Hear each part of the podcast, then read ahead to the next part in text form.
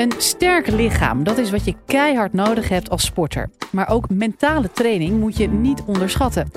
Bewegingswetenschapper Peter Beek van de Vrije Universiteit onthult in deze podcast hoe mentale inbeelding je kan helpen om een betere sporter te worden. Dat heeft zelfs Epke Zonderland geholpen om goud te winnen. Luisteren dus. Live vanuit Club Air is dit de Universiteit van Nederland. Gezien het onderwerp beginnen we met een oefening. Neem de hoofdletter D in gedachten en draai deze een kwart, zodat de lange zijde horizontaal ligt. Neem nu een hoofdletter J in gedachten en plaats die recht onder deze liggende zijde van de hoofdletter D. Wat zien jullie dan? Paraplu, heel scherp. Dit kan je natuurlijk ook met bewegingen doen. Jullie hebben vast allemaal een trap thuis. Stel je voor dat je over die trap loopt. Welk been zet je dan als eerste voor? Iedereen rechts, behalve de linkspoten. Met welk been eindig je op die trap? Stel je nu voor hoe het zou zijn om die trap op te lopen en iedere keer een trede over te slaan. Hoe zou je dan lopen? De mentale voorstelling heeft een behoorlijk grote kracht. Ook als het gaat om, om sport, om heel veel zaken. Ik heb deze colleges uiteraard voorbereid. Uh, mentaal, rehearsal. Sporters doen dat ook. Er is een heel mooi voorbeeld van uh, Epke Zonderland, die uh, zich voorbereidt op de Olympische Spelen in Londen 2012. En op de beelden zie je Epke zich mentaal voorbereiden. Hij maakt hele kleine bewegingen, dus het is niet 100% me mentaal. Het zijn een soort bewegingen met de rem erop, zou je kunnen zeggen. Kleine bewegingen met zijn mond, kleine bewegingen uh, met zijn lijf. Uh, hij gaat daar helemaal in op. Hij doet eigenlijk al echt wat hij momenten daarna echt gaat doen. Uh, het arousalniveau stijgt. En als je dat nu legt naast die daadwerkelijke uitvoering, en dat is iets wat een collega van mij in Groningen gedaan heeft, gekeken hoe de timing van die bewegingjes met de rem erop samenhangt met de werkelijke uitvoering, dan zie je eigenlijk dat dat één op één in real time matcht. dus dat laat ook zien hoe reëel, hoe realistisch moet ik zeggen, die mentale voorstelling is op dat moment. En hoe dicht bij de daadwerkelijke voorstelling die mentale voorstelling ook ligt, de daadwerkelijke uitvoering. dus die dingen liggen heel erg dicht bij elkaar. Er zijn allerhande voorbeelden van het belang van die mentale voorstelling in de sport. Ik heb er een paar uitgelicht. Een bekend voorbeeld is ook van Jack Nicklaus, uh, een bekende golfer alweer. Uh, er is een heel mooi citaat van hem. Het komt er in feite op neer dat hij geen slag aflevert zonder die mentale voorstelling gemaakt te hebben. En wat hij doet is, hij werkt als het ware terug van waar de bal gaat landen het resultaat van de bal, naar de, het traject van de bal dat tot die landingsplek zal leiden. En dan helemaal terug naar de slag die hij dan maakt om die effecten te realiseren. Dit gaat over mentale voorstelling die de uitvoering erna helpt. Er is ook zoiets als mentaal leren. Dat je bewegingen beter kunt maken door mentale oefening. Er zijn ook een paar hele mooie verhalen van. Eén is het verhaal van Laura Wilkinson. Zij was een schoonspringster, is een schoonspringster, naar ik aanneem, 10 meter toren. En zij was in voorbereiding uh, voor de Spelen uh, van 2000. En uh, zo'n half jaar voordat die Spelen waren, of zoiets, ik weet niet precies de tijdsduur, maar zij brak op een gegeven moment haar middenvoetbeentjes en kon dus niet meer daadwerkelijk springen van die 10 meter toren. Zij is toen uitsluitend mentaal gaan oefenen. Geen fysieke oefening, maar zich volledig concentreren op de bewegingen die ze dan maakt van die 10 meter toren. Twee weken voordat de Spelen waren, was het voldoende hersteld om nog eens een keer te springen. En ze heeft op die Spelen goud gewonnen. Dat kan niet als die mentale oefening niks zou voorstellen. Er is er nog een verhaal uh, dat nog een graad indrukwekkender is wat mij betreft.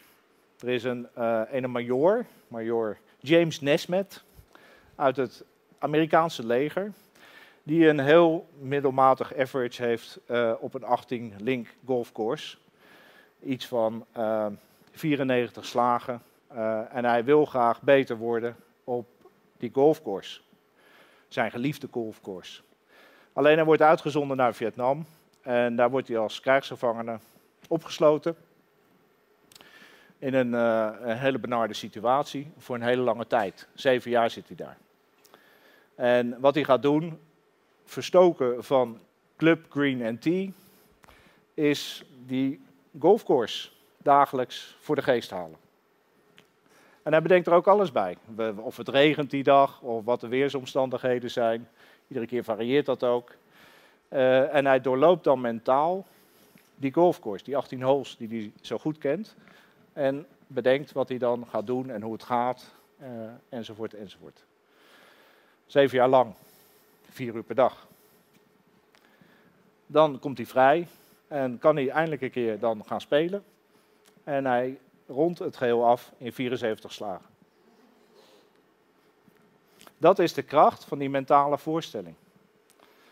En uh, ja, de, je leest wel eens wat over uh, de relatie tussen sportpsychologen en, en de sportpraktijk.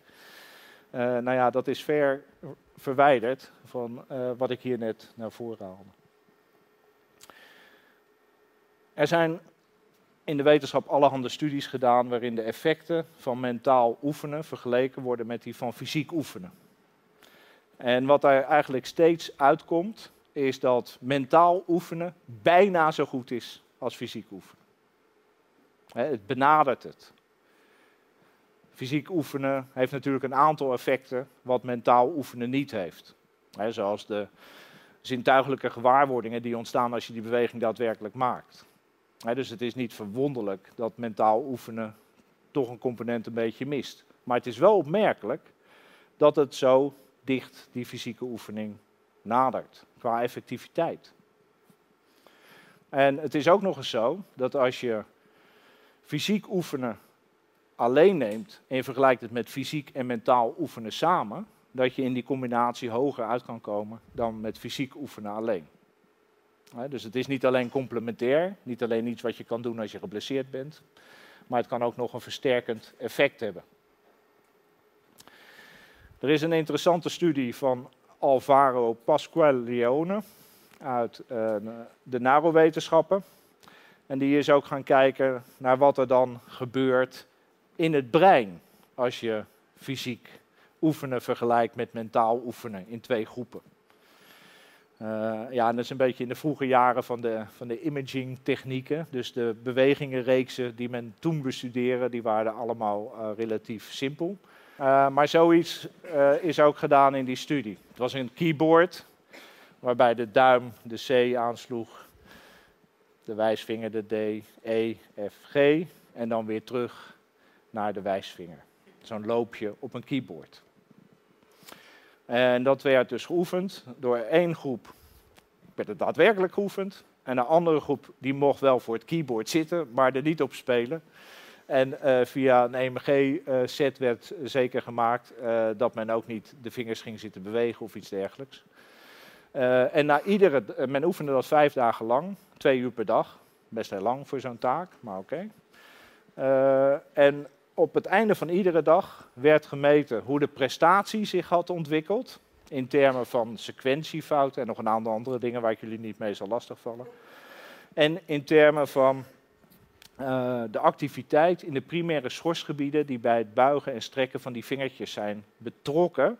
Zowel in de mentale oefengroep als in de fysiek oefengroep. En je ziet daar dat, dat die fysieke oefengroep dus ook uh, ja, over die vijf dagen heen op het minste aantal sequentiefouten uitkomt. Uh, daar vlak boven zit het resultaat voor de mentaal oefengroep. En je ziet, die maken wat meer fouten. Maar grappig is die overgang van 5 naar 5. Want het blijkt dat als je die mentaal oefengroep nog één dag fysiek laat oefenen, na hun mentale training, dat ze het dan net zo goed doen als die fysiek oefengroep. Nou, dat is al een opmerkelijk resultaat. Als je nu gaat kijken naar wat er in uh, de projectiegebieden, zeg maar de motor output maps, zoals men dat noemt, in de primaire motorische schors, die betrokken zijn bij die vingerbewegingen, zie je meer en meer activiteit in die motor output voor de vingerbuigers en de vingerstrekkers. Zie je de ontwikkeling daarvan voor het fysiek oefenen. Je ziet dat projectiegebied dat groeit. Hoe dat verloopt voor het mentaal oefenen. Nou, daar zie je in feite hetzelfde. Hè, dat dat mentaal oefenen niet veel onderdoet voor dat fysiek oefenen. Dan moeten we even op ons in laten werken. Hè, want dat betekent nog wat. We kijken naar de motor output maps in die primaire sourcegebieden die dus op een heel vergelijkbare manier geactiveerd worden bij dat mentaal oefenen als bij het fysiek oefenen. dus we zien ook in het brein zelf sterke grond dat dat mentaal oefenen ook echt die leereffecten kan genereren. En dezelfde nieuwe schakelingen en dat soort dingen kan maken tussen die neuronen. Het is alleen het verschil dat je dan nog even daadwerkelijk die output geeft. Uh, maar met die mentale oefening heb je dat dus wel degelijk uh, geleerd, zou je kunnen zeggen.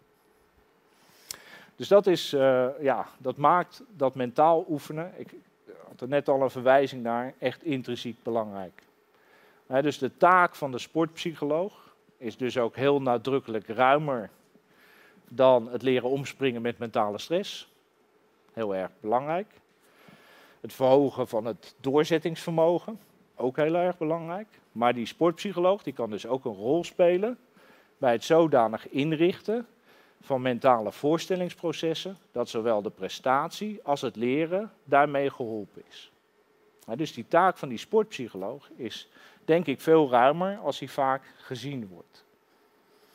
Het mentale en de fysieke, zou je kunnen zeggen, van het bewegen, ja, zijn in zekere zin twee kanten van dezelfde medaille. En het is heel artificieel om dat uit elkaar te halen als aparte dingen, waarbij de mentale kant dan nog eens zo verwaarloosd wordt ten opzichte van de fysieke kant, als tenminste heel erg lang gebeurd is. Daar moeten we, daar moeten we echt mee stoppen en de volle ruimte hiervan onderkennen. Ik hoop dat wat jullie vandaag hebben gehoord over bewegen, tenminste ertoe geleid hebben dat jullie het met me eens zijn dat bewegen een heel boeiend en interessant onderwerp is. Dat niet alleen allerlei interessante theoretische inzichten geeft, maar ook veel dingen waar je daar in de sport en de beweegpraktijk in ruime zin veel aan hebt. Wil je nou meer afleveringen van de Universiteit van Nederland horen? Check dan de hele playlist en ontdek het antwoord op vele andere vragen.